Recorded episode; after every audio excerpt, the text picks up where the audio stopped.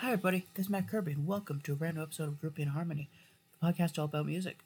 Today, I think we got a good one. It's discussing potential Rock and Roll Hall of Fame inductees and my predictions for who I think will get in.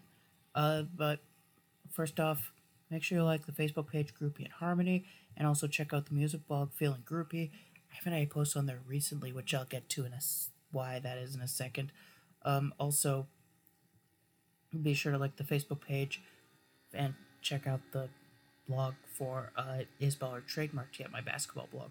I, rec- I had my playoff predictions that some of them have already gone wrong. Um, I have a few other posts that are going to be coming out in the next couple weeks, so be on the lookout for those.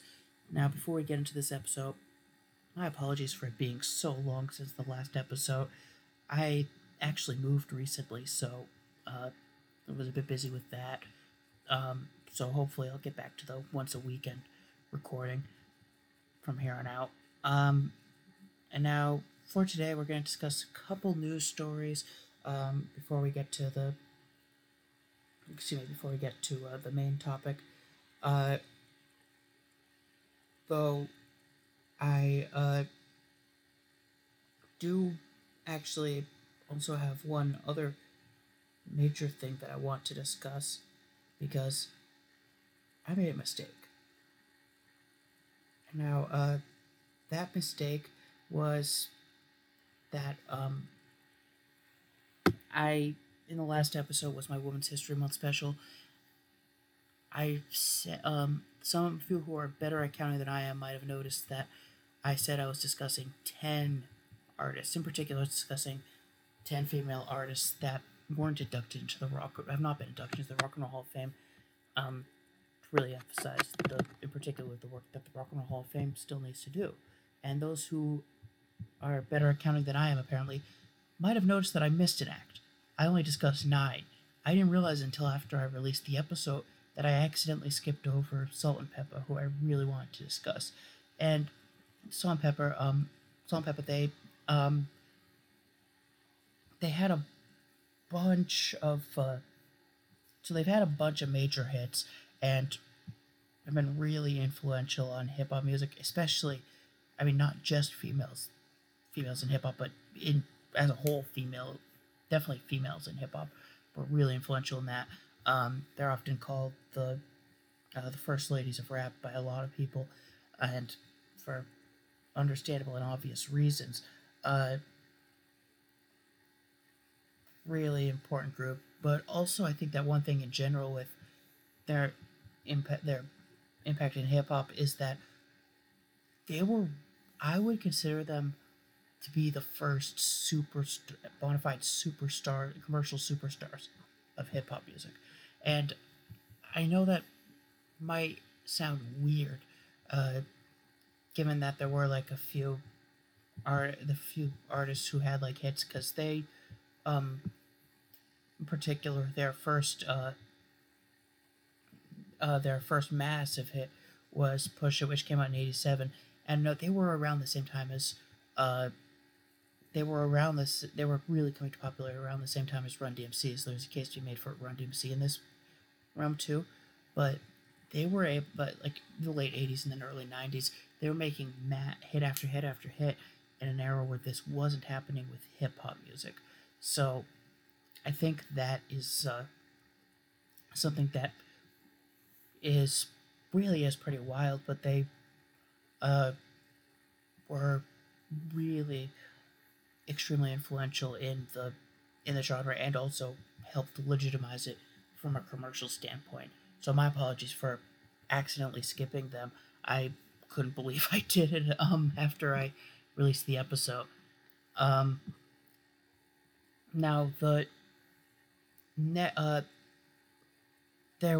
have been multiple uh, deaths uh, since the last time I discuss, uh, since the last time I recorded, which I mean sadly makes sense given that uh, that can happen uh, when it's a long time. But in particular, is one individual who I really, really, really want to discuss that passed away uh, a few days ago, and that's Harry Belafonte. Um, he's was extremely important music, uh, musician in particular. Uh, he was essential in popularizing Calypso from an international standpoint, especially in the U S. Um, when I think Calypso music, without even batting an eye, the first thing I think of is him. In particular, his uh, most known song is Deo, um,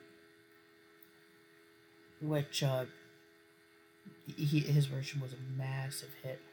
Um, he also had a bunch of other songs that were popular, including uh, Jump in, uh, Jump in the Line, Jamaica Farewell, uh, Mary's Boy Child, um, and several, several other, um, others rather, um, and, uh, he also did some acting, uh, as well, but, uh, but also I think that one thing that's notable with that is that he, uh, he was also really active politically, and I think that, uh, especially, uh, during the fifties and sixties, in a time when, uh,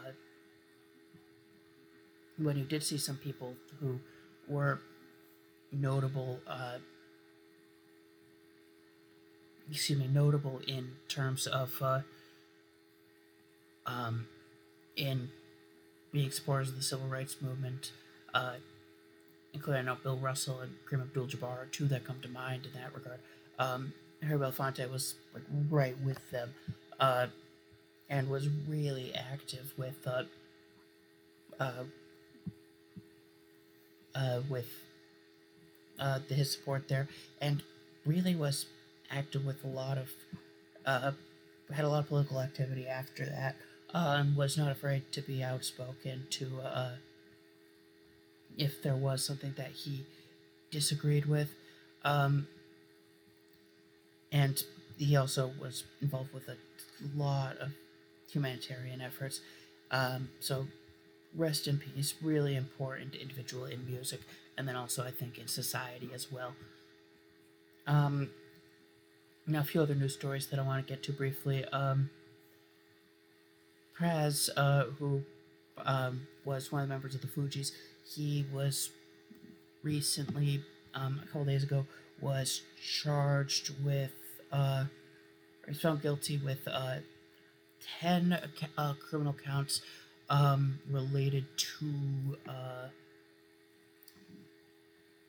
um, I, I don't actually have it right in front of me what he was, uh, it was, but it was, uh, the exact charges were, but it was, uh, related to, uh, criminal conspiracy related to, uh, do, um, do, uh, donation, political donations, um, and, uh, some scandals related to that. Um, so, uh, he hasn't been sentenced yet. I don't know when that's coming, but, um, that'll come at some point for sure.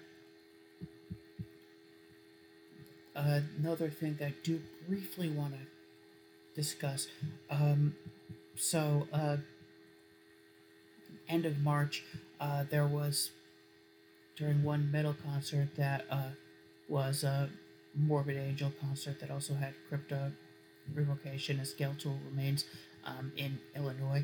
Um, a tornado actually uh, hit uh, hit the venue, which was the Apollo Theater there, and uh, and Belvedere, and ended up uh, causing the roof to collapse during uh, during the show. Um, there was there were twenty-eight people that were injured and one that was killed. Um, so. My condolences to everyone that was impacted by that, but I mean, it's in that kind of situation that's really difficult, because um, I, I've discussed multiple times being at Epicenter when uh, there was the tornado went through, and at a festival it's a little bit easier to evacuate people, but even there at a festival it's kind of tough to say, okay, where do we go now? At in a building at a concert, that's really difficult to do because they could realistically be as prepared as all as prepared as they want to be, but um, if unless they outright cancel the show, which I mean, sometimes you don't know that the uh, that the tornado is going to hit like that. Um, unless you outright cancel the show, then I mean that's there's only so much there, there's it's difficult to necessarily do that while preventing injuries or deaths, which that's absolutely devastating that that had to happen. That did happen, I should say. Um, another story that I do find interesting is uh, that um, uh, Morgan Wallen has recently come under some controversy. Recently, not be uh, diff- totally different than anything else that had happened, but uh, before with him that was controversial. But uh, it was because he canceled a show shortly before he was going to take the stage due to vocal problems. He has since uh, canceled. Uh, he has since postponed some other shows um, to be on vocal rest, and uh, there have even been some lawsuits filed related to that. Even though there were the tickets were refunded, I, if I'm being honest, I don't. I mean, at some point I'll probably, if I think about it, if we're, if we can make a schedule work out, I might ask our legal expert, my sister Megan, about that one.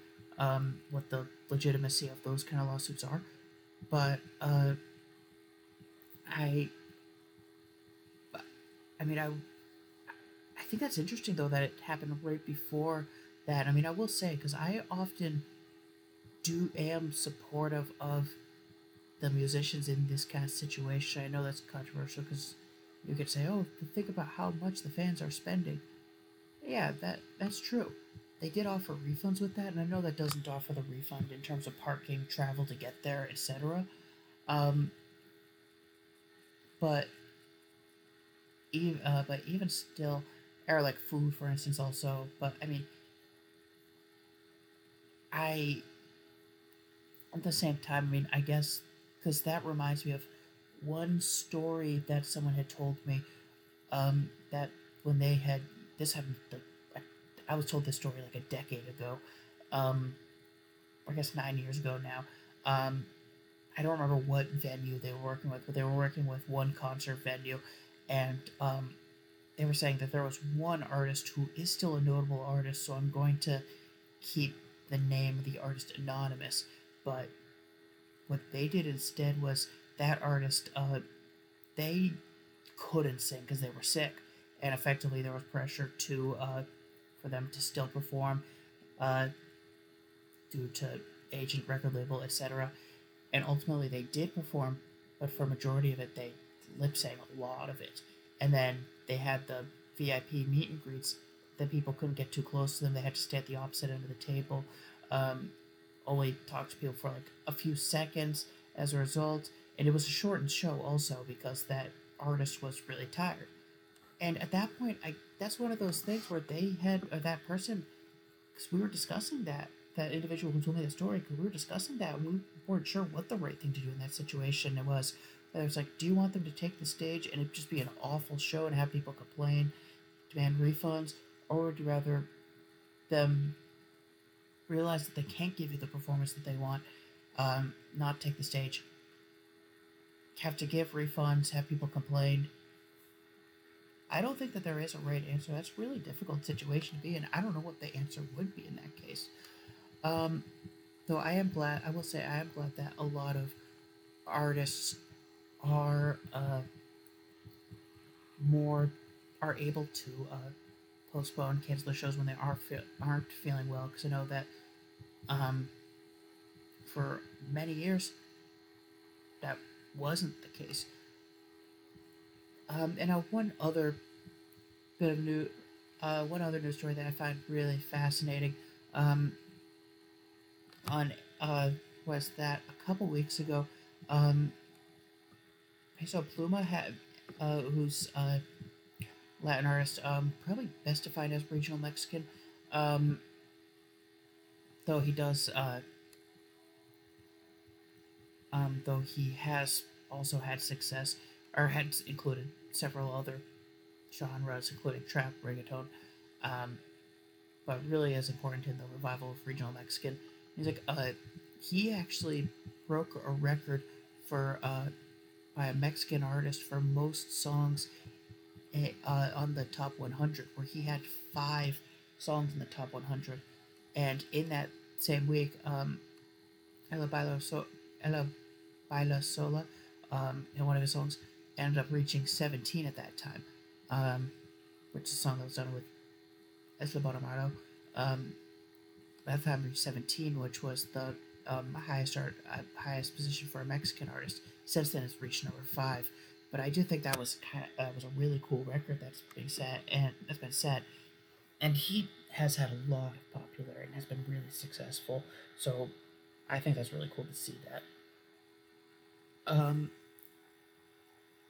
Uh, another, and then I, we should discuss a couple music festivals briefly. Um.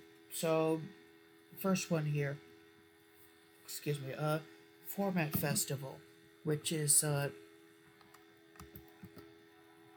in, uh, this looks like, um, Arkansas? Yeah, Arkansas. Um, so it's in Bentonville, Arkansas, September twenty-second through twenty-fourth. It's a festival that's like a combination of music, art, and technology. Um, headliners on Friday, there's L C D Sound System.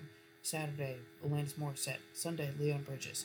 Other acts on Friday include J B X X, Little Simz, Digital Planets, Poolside doing a D J set, L P G O B, um, Madeline Edwards, Carrie Fowler, uh, Beyond Cross, and a bunch of others. On Saturday, in addition to Morissette, there is Modest Mouse, Big Wild, Poolside, Paul Calvin, Green Velvet, The Far Side, Nikki Lane, um, Hermanos Gutierrez, Blondish, Sudan Archives, and several others. On Sunday, uh, in addition to Bridges, there's Tosh Sultana, Bob Moses, Channel Trace, Frank Moody, Serpent with Feet, Digitalism, Classics, uh, and several others. Um, I think those are, they had some solid artists in that one. I think the headliners are really good calls. Um, L C D Sound System has a following. Leon Bridges has a really big tour following.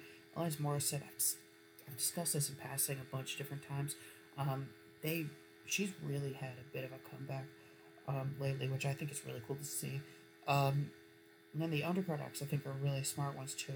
Um, Sudan Archives, as late as they are, I think it's Wild, I think, with Serpent with Feet. Um, Little Simz, I wasn't sure where she'd be in that, um, on that lineup, but I think that's a cool booking. Um, the second biggest name on each day is pretty notable as well. Um, I have some, like, sizable enough electronic artists. Yeah, I think those are some solid bookings. Uh, the next festival that I want to discuss is, if I could find it.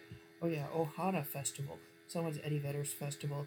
It's taking place September twenty-ninth through October first in uh, Dana Point, California. Um, and they have it so that there's two acts listed on each day, so I'm just going to say as if they're both headliners. On Friday, there's The Killers and Haim. Saturday, there's Eddie Vedder's and The Chicks. Sunday, there's Foo Fighters and Pretenders. Um, some other acts on Friday include Father John Misty, Japanese Breakfast, Frank Moody, Glenn Hansard, um, Hermanos Gutierrez, Amos Lee, and some others. On uh, Saturday, uh, there's also The War on Drugs, Goose, Charlie Crockett, Lucius, Shame, um, and some others. On Sunday, there's also Rainbow Kitten Surprise, The Backseat Lovers, Suki Waterhouse, uh, The Sacred Souls, Dead, Talk, and some others. Um, the headliners are all really big, um, because there have been a few festivals that have done like a co-headliner kind of thing where there's a massive name, and then also another really big name that's not quite as big as the massive name, um, I, that might not necessarily hold true with Eddie Vedder and The Chicks, just because The Chicks are also still have a sizable following, but even still, um, I mean, uh, But yeah, even still, the second biggest name on each day is big. And even, like, on each day, they have the third biggest name is, like, um, an indie type, indie-ish type band. I guess the same thing with the fourth biggest name as well. That all have, like, sizable followings. Um, yeah, and they have, they just have a bunch of acts that I think are really smart bookings. Um, Rainbow Kitten Surprise, I think, is one that they've, I've been watching their rise in the last few years.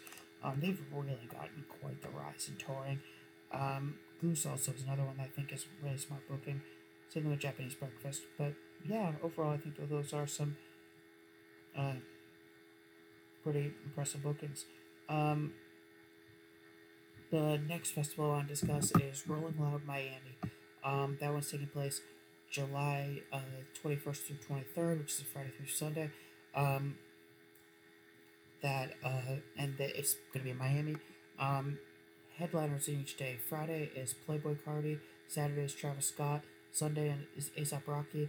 Um, on Friday, some other big names include Lil Durk, Lil Yachty, uh, Ski Mask, The Slump God, Key Glock, Ice Spice, Pink Panthers, Nardowick, Ken Carson, Destroy Lonely, Tushi, or Tusi, excuse me, um, Babyface Ray, Sleepy Hollow, Chef G, Unforche, um, and a bunch, bunch, bunch of others.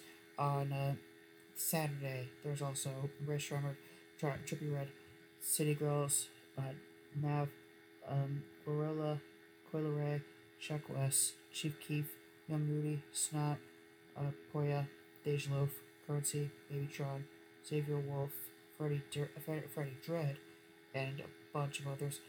On Sunday, there's also uh, Don Toliver, Bryson Tiller, Offset, Turnstile, Polo G, Lil T J, Lotto, Central C, Fabio Foreign, Lucky, Bones, Freddie Gibbs, Emily Chapa, um, No Cap, uh, Pierre Bourne, Knight Lovell, uh, Alfred Greedo, and a bunch of others.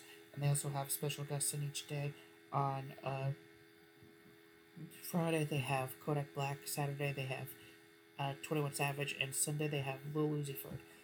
Um, yeah, so I think that that's a loaded lineup.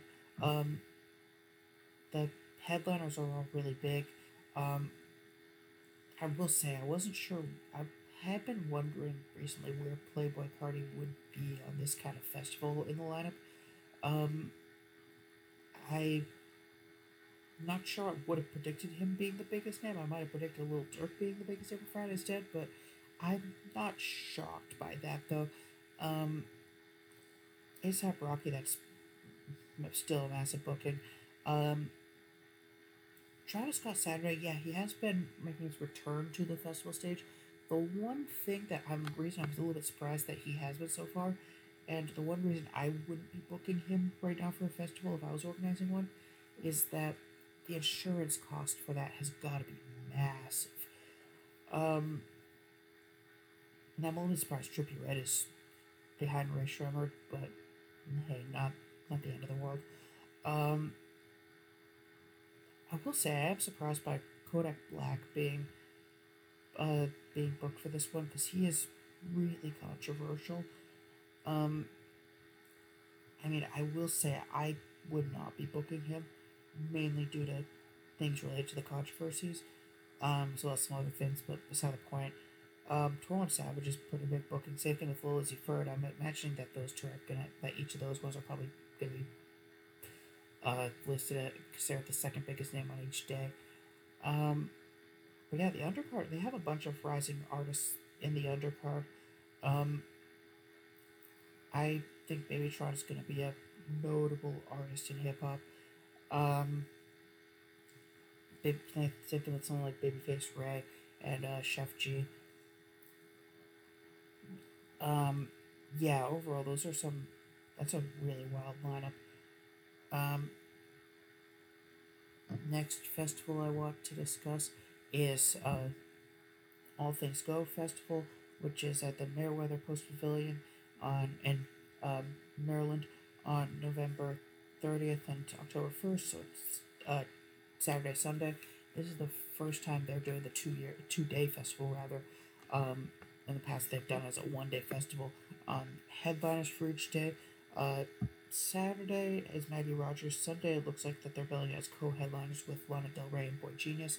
Um, on Saturday, they also have Carly Rae Jepsen, Mountjoy, Lizzie Mc- McAlpine, Dayglow, Fletcher, Suki Waterhouse, Peach Pit, Ray, um, Tegan and Sarah, The Wombats, Sudan Archives. I'll just go through the rest of them, still a few more. Uh, Last Dinosaurs, Vacations, Jensen McCrae, and Hemlock Springs. On Sunday, they also have Muna, Biba Doobie, uh, Arlo Parks, Alex G, Always, F L Kane, uh, Shamia, Shamia, um, Leith Ross, Wonderbar, Tommy Lefroy, meet me at the altar, meet me at the altar rather, um, and then just for the remaining few, Ella Jane, Julia Madrid, and Free Range. Um, yeah, normally, because I'm trying to remember who they got last year as the co as the as the two headliners. I think it was Lord and um, Mitski was the other one. I think it was. Um, so yeah, I think that one. I think that these two, these headliners, are kind of like in the same kind of realm as it. Maggie Rogers has really exploded in the last couple of years. Um, Lana Del Rey is still like a massive booking. Boy Jesus, I think that's a brilliant booking. Um, I mean, Muna has really, really exploded. Um, Bebop Doobie has also gone pretty big. So I think with Arlo Parks, Alex G has a really big live following. Um, Carly Rae Jepsen has seemed to have a bit of a comeback in the last few years. Uh, Daglo, as low as he is, I think is a really smart booking. Um, Fletcher, I also think is pretty smart. Um, yeah, I think this one um, definitely draw a crowd. Even like, it's crazy seeing like Tegan and Sarah and the Wombats as low as they are. That's really wild to me. Um, but yet not totally outrageous.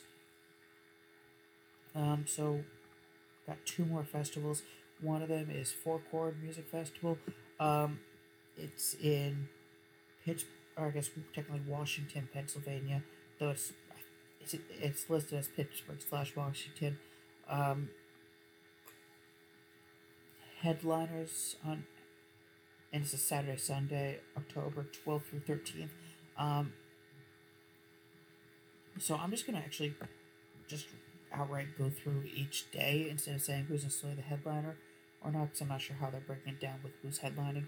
Um, but the acts they have on Saturday include Yellow Card, who's performing Ocean Avenue, Taking Back Sunday, Andrew McMahon in the Wilderness, Water Parks, The Main, uh, Origami Angel, The Home Team, Magnolia Park, Mest, Eternal Boy, Patent Pending, Keep Flying, and Old Neon.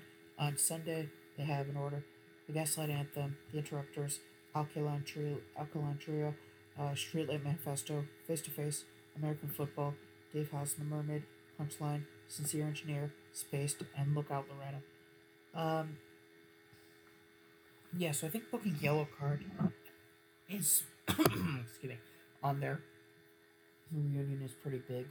Um, I think Gaslight Anthem also recently reunited, but I might be wrong about that one. Um, but yeah, if they, I'm pulling that up now. I think they did. Yeah, they did last. They reunited last year. Um, someone's also a pretty notable one. Um, so it's interesting to book two reunions, the two biggest names on each day.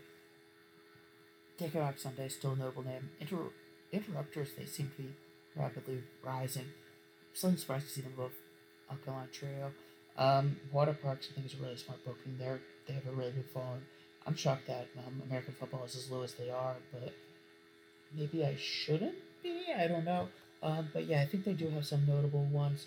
Um, though, uh, I, there is a little bit of a risk in booking both Yellow Card and Gas- Gaslight Anthem, in my opinion.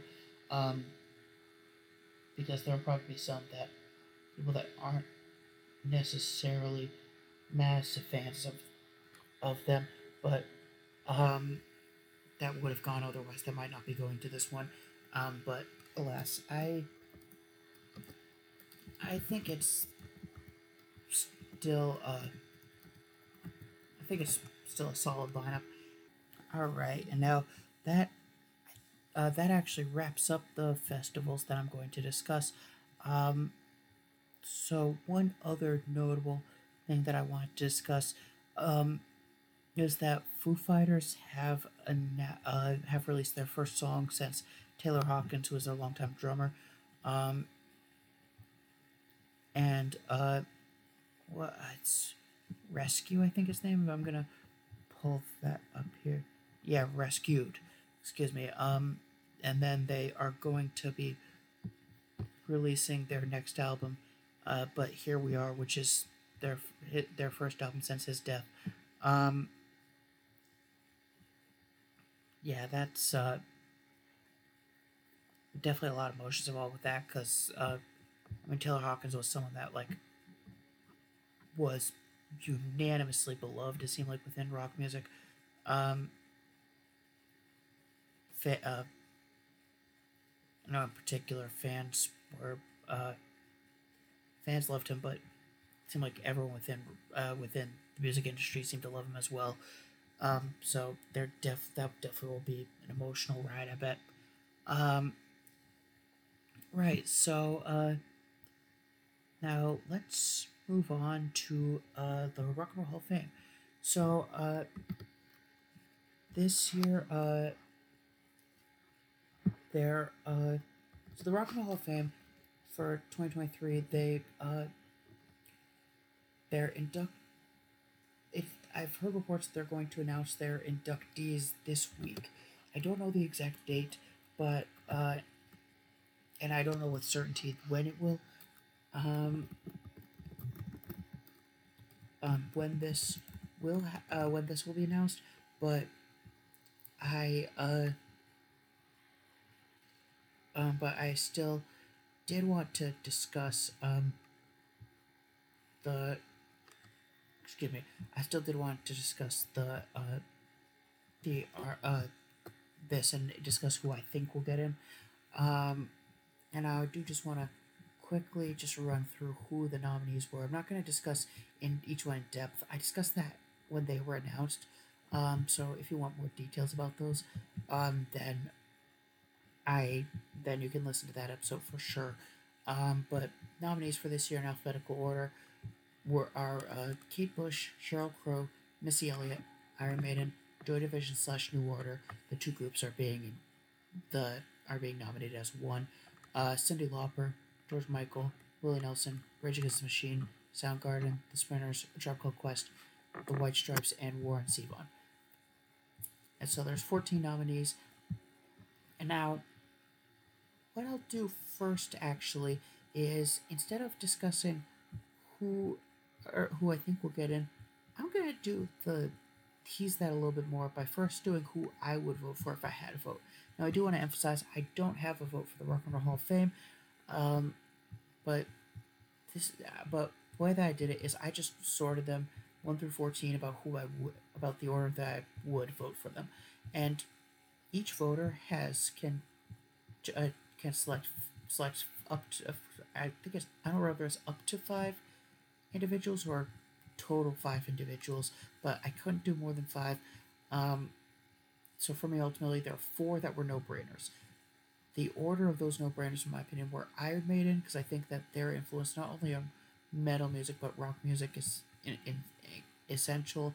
I consider them to be the second, uh, the second greatest metal band of all time, even behind Black Sabbath, who's been inducted, and ahead of Iron Maiden, who's been inducted. I mean, excuse me, ahead of Metallica, who's been inducted.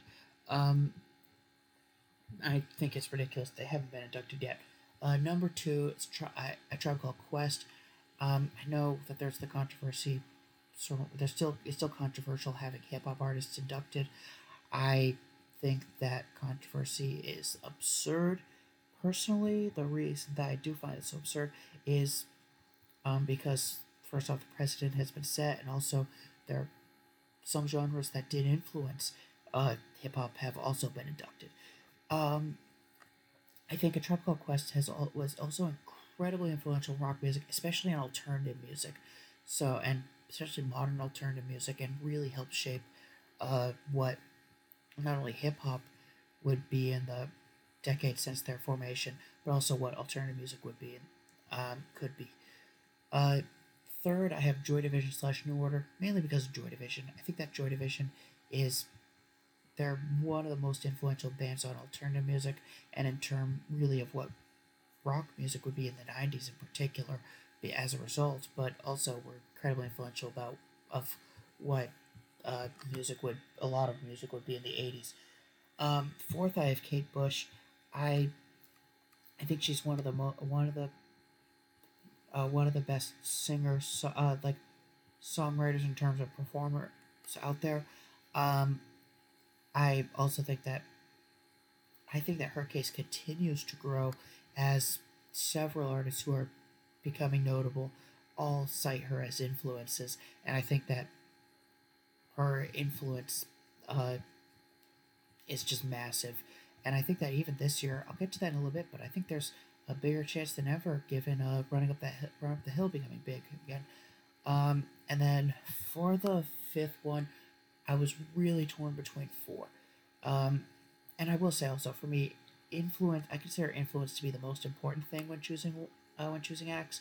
Um, I don't consider commercial success to be as important as influence. Um, the four that I was torn between, um, ultimately the one that I went with was Rage Against the Machine. I think that their influence on uh, funk metal, rap rock, and nine alternative metal, and just nineties music as a whole was insane, and especially their political outspokenness is still something that they're influential with today. Um, sixth, I, and for the three that I were seriously considering as well, uh, sixth, I had Missy Elliott. I think that uh, she was really important in um, in hip-hop, both in pop, really being a popular figure in hip-hop, but also really legitimizing the that a woman could be like one of the most popular names, one of the biggest names in hip-hop. And I think also that, especially her case has really, um, this is why I think that it's interesting seeing that there's the twenty-five years, because that's one thing with the Rock and Roll Hall of Fame I forgot to mention, is that the in order to be eligible, it has to be twenty-five years since your first release, re- uh, release, excuse me. And I think that's interesting to see that Missy Elliott really after, in years fifteen on, especially years twenty on since her last release, really showed the influence that she had on a lot of artists. So I think that's why it's really interesting to see that, because I mean, even ten years in, it's like, yeah, she probably should be nominated, but then it's like, um, I think like seeing the last few years seriously makes us a legitimate case for her induction. Um, seventh, I have Soundgarden. Uh, really, I, I know that they're considered one of the big groups in grunge. I would say one of the big four alongside. Most people cite that. A lot of people will cite, say, big three along with Nirvana and uh, Pearl Jam, but I think you also have to include Alice in Chains in there as well. Um, but I think also their influence in alternative metal, alternative music as a whole, really made them one of the bigger bands in not only the nineties, but into when they reformed and even in like the twenty tens as well. Um, eighth, I have White Stripes. I think that they were really an important band in uh the in garage rock revival in the in the two thousands especially. Um, and I know a lot of people know them mainly for Seven Nation Army, but they really were one of the biggest alternative bands in uh during their tenure. And then for I and I will say with these ones, um, realistically, I think that this year is an interesting year where I think everyone has a legitimate case. That I, that's not always the case in my opinion. Um, because no, there was a few year run where I was complaining every year that Todd Rundgren got nominated again when I didn't think he should be not inducted as a performer. Um, but uh, as for just to run through the other ones in order of where I would consider them. Ninth is Cyndi Lauper. I I think that, she, I and that's another one I think she should be in. Um, just so I thought that the eight that I mentioned before her, I would have put before her. Um,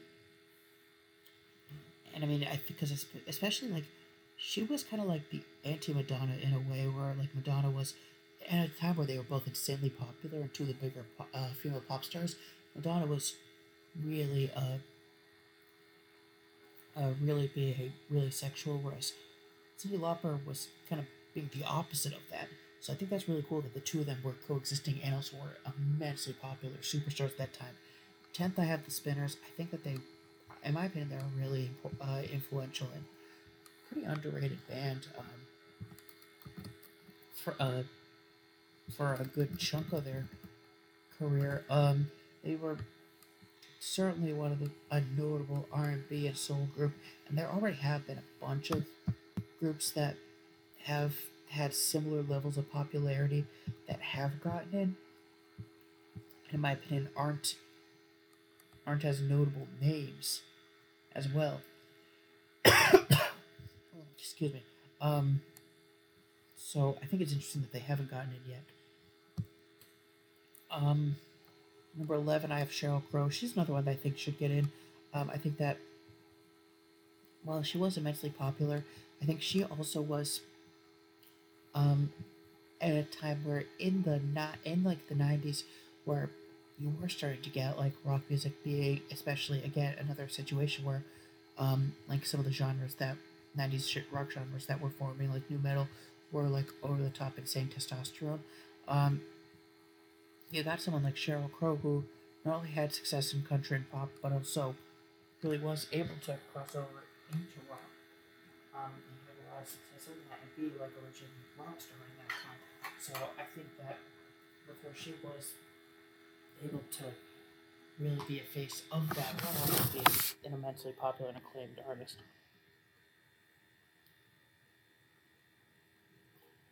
Uh, excuse me, I just had to take a sip of water. I'm not, I'm not used to talking this much, apparently, again. Um, and then twelfth, thirteenth, and fourteenth are really interesting, in my opinion. So, twelfth, I have George Michael. And that's interesting, because do I think he should get in? Yes. The reason I have him so low is more so just out of protest, because I think Wham should get in before he gets in. Um, I know that sounds ridiculous and nitpicky, but that's just my honest opinion. Um, thirteenth, I have Willie Nelson, mainly because while he was immensely influential in country, I don't think he had anywhere near enough influence in rock to be to be any higher.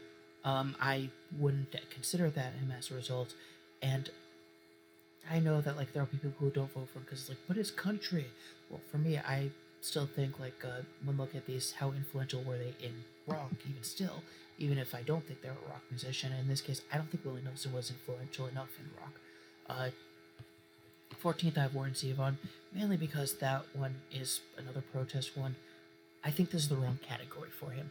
I said a similar thing with Todd Rundgren when uh, I thought that he should not have been nominated or inducted as a performer, and I said that I thought he should be not uh, inducted instead at, in the award for musical excellence category, where it I've I joked at times that's their way of saying, oh, we couldn't get you in as a performer, let's we're gonna induct you anyways, here you go. Um, but in my opinion, uh, I mean, really the way that they say is like people who uh. I think the way that they've done it is like artists who maybe had success as a performer, maybe had success as a non-performer, or maybe, well, having an impact in the genre, in in rock, uh, in a bunch of different facets, maybe doesn't qualify in one facet. So, like, for instance, Ringo Starr uh, had gotten inducted, where, uh, was he, did he do enough to be inducted as a solo performer? I'd say no. Did he do enough as a sideman to be inducted? I'd say probably no, um, but yet, even still, I think that the combination of his live, his live touring, his uh, solo work, and uh, the work that he's done in sessions and for other artists make him eligible. So that's where I would put Warren Zevon, just because of, uh, in addition to his, rather than his necessarily his rock and roll career, rather like his lyricism, his writing, um, and also his uh, his touring and his performing. Um, so now to get on to my predictions. So, uh... I, the way that I do this, because the, typically they have it where five artists get in, theoretically. What actually happens a lot of times is that more than five artists get in. Um, so the way that I do that, just because I have no idea how many will get in this year, I rank them one through fourteen, where I have most likely to fourteenth most likely. And the way that I do it is if five get in, I look at top five. If six get in, I look at the top six, and so on. So last two years, I've had a lot of success with this. Um, two years ago, there were six inductees. I got five of them right, and the one that I got, the one that I didn't predict, was the one I had seventh most likely. Last year, similar kind of thing. Seven got in. I got six of them right. The one that I didn't predict, I had as the eighth most likely. This year, I don't think any are locks. This year's really tough to predict. I some of them I'll, I think I'll, I'll definitely get some of them right. I don't see my my predictions being as accurate, because I, I'll be honest, I think that any of them have a chance. Um, So even like the one I have least likely, I still think I could see them being inducted. Um, so before I actually discuss um, who I have getting in, um, one indicator that uh, has really helped in terms of predicting the nominees. So wh- there's this site, it's basically because the Rock and Roll Hall of Fame has their fan vote first off, and before I get into this other site, and uh, that fan vote, they introduced this in, I want to say twenty twelve, um, and uh,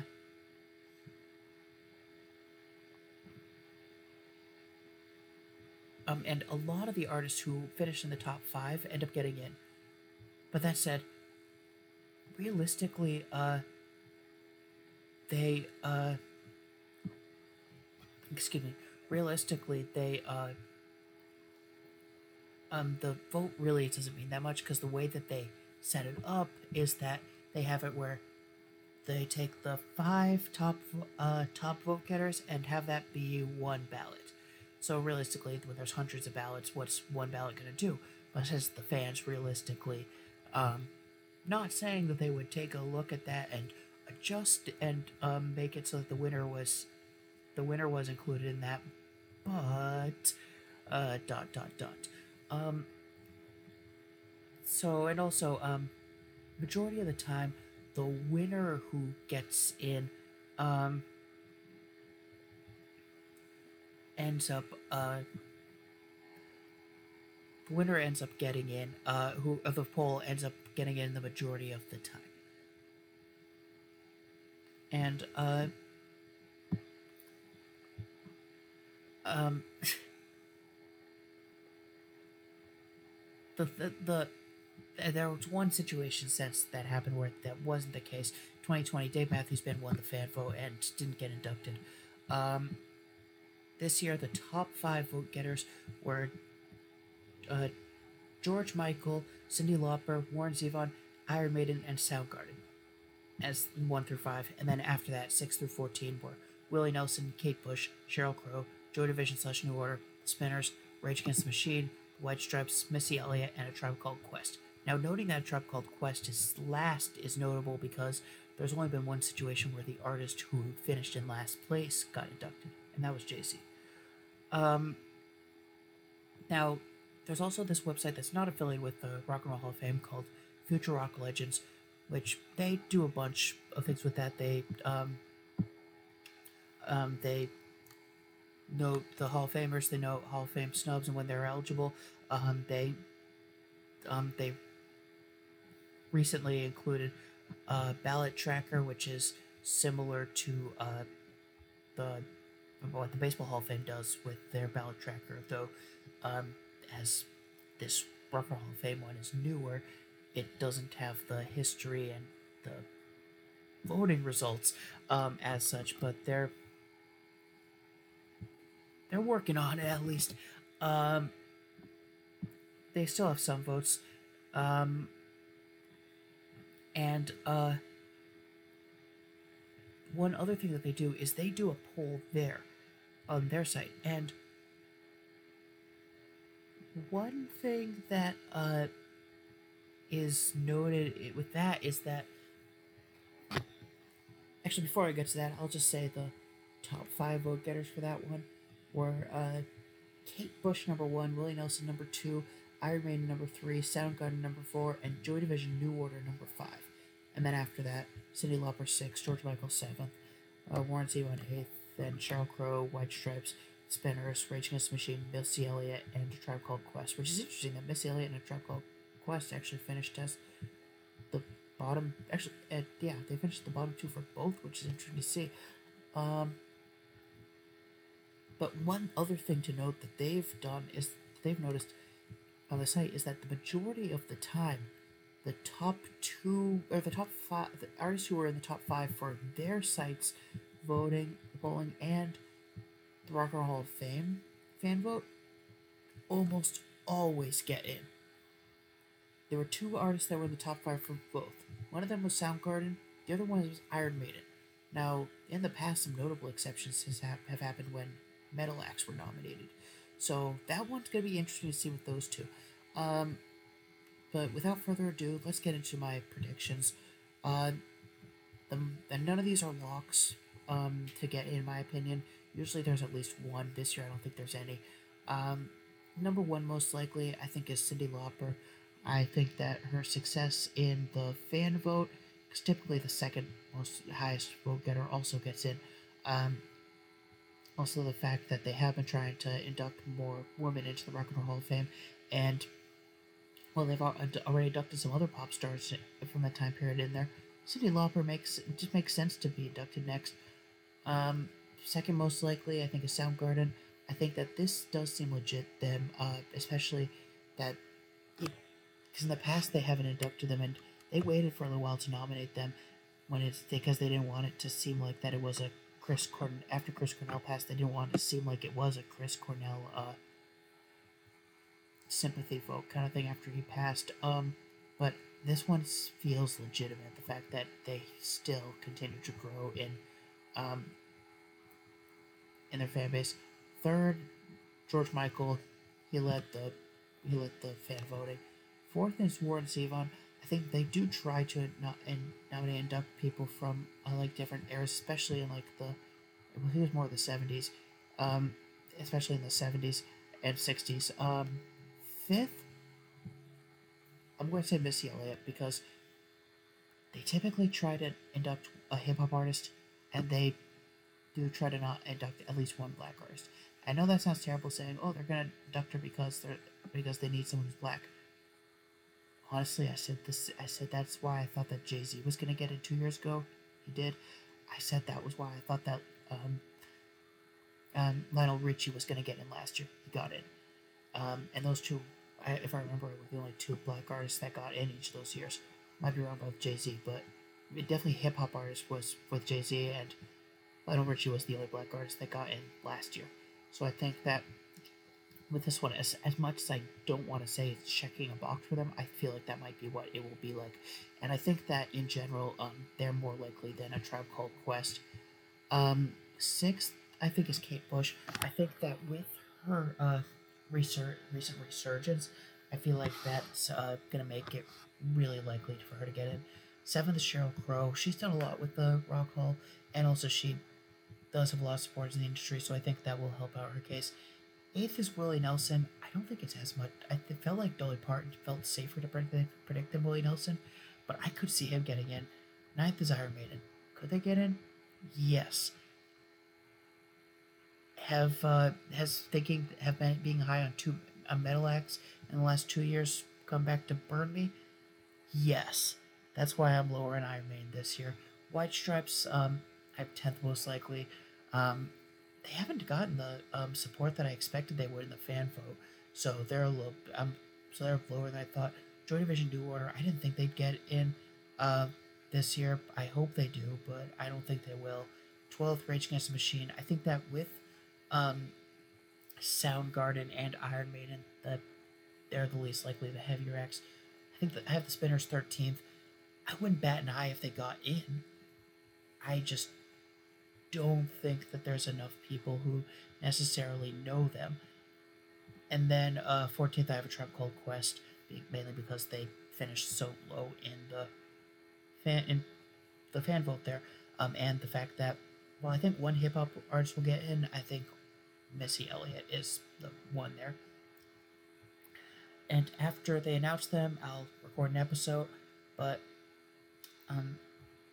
But yeah, that's it for this episode. Thank you so much for listening. Hope you enjoyed it. Sorry about the extended delay. Be on the lookout for uh, posts from Feeling Group and Is Baller Trademarked Yet, like the Facebook pages for Groupie and Harmony and Is Baller Trademarked Yet, and I'll talk to you soon. Bye.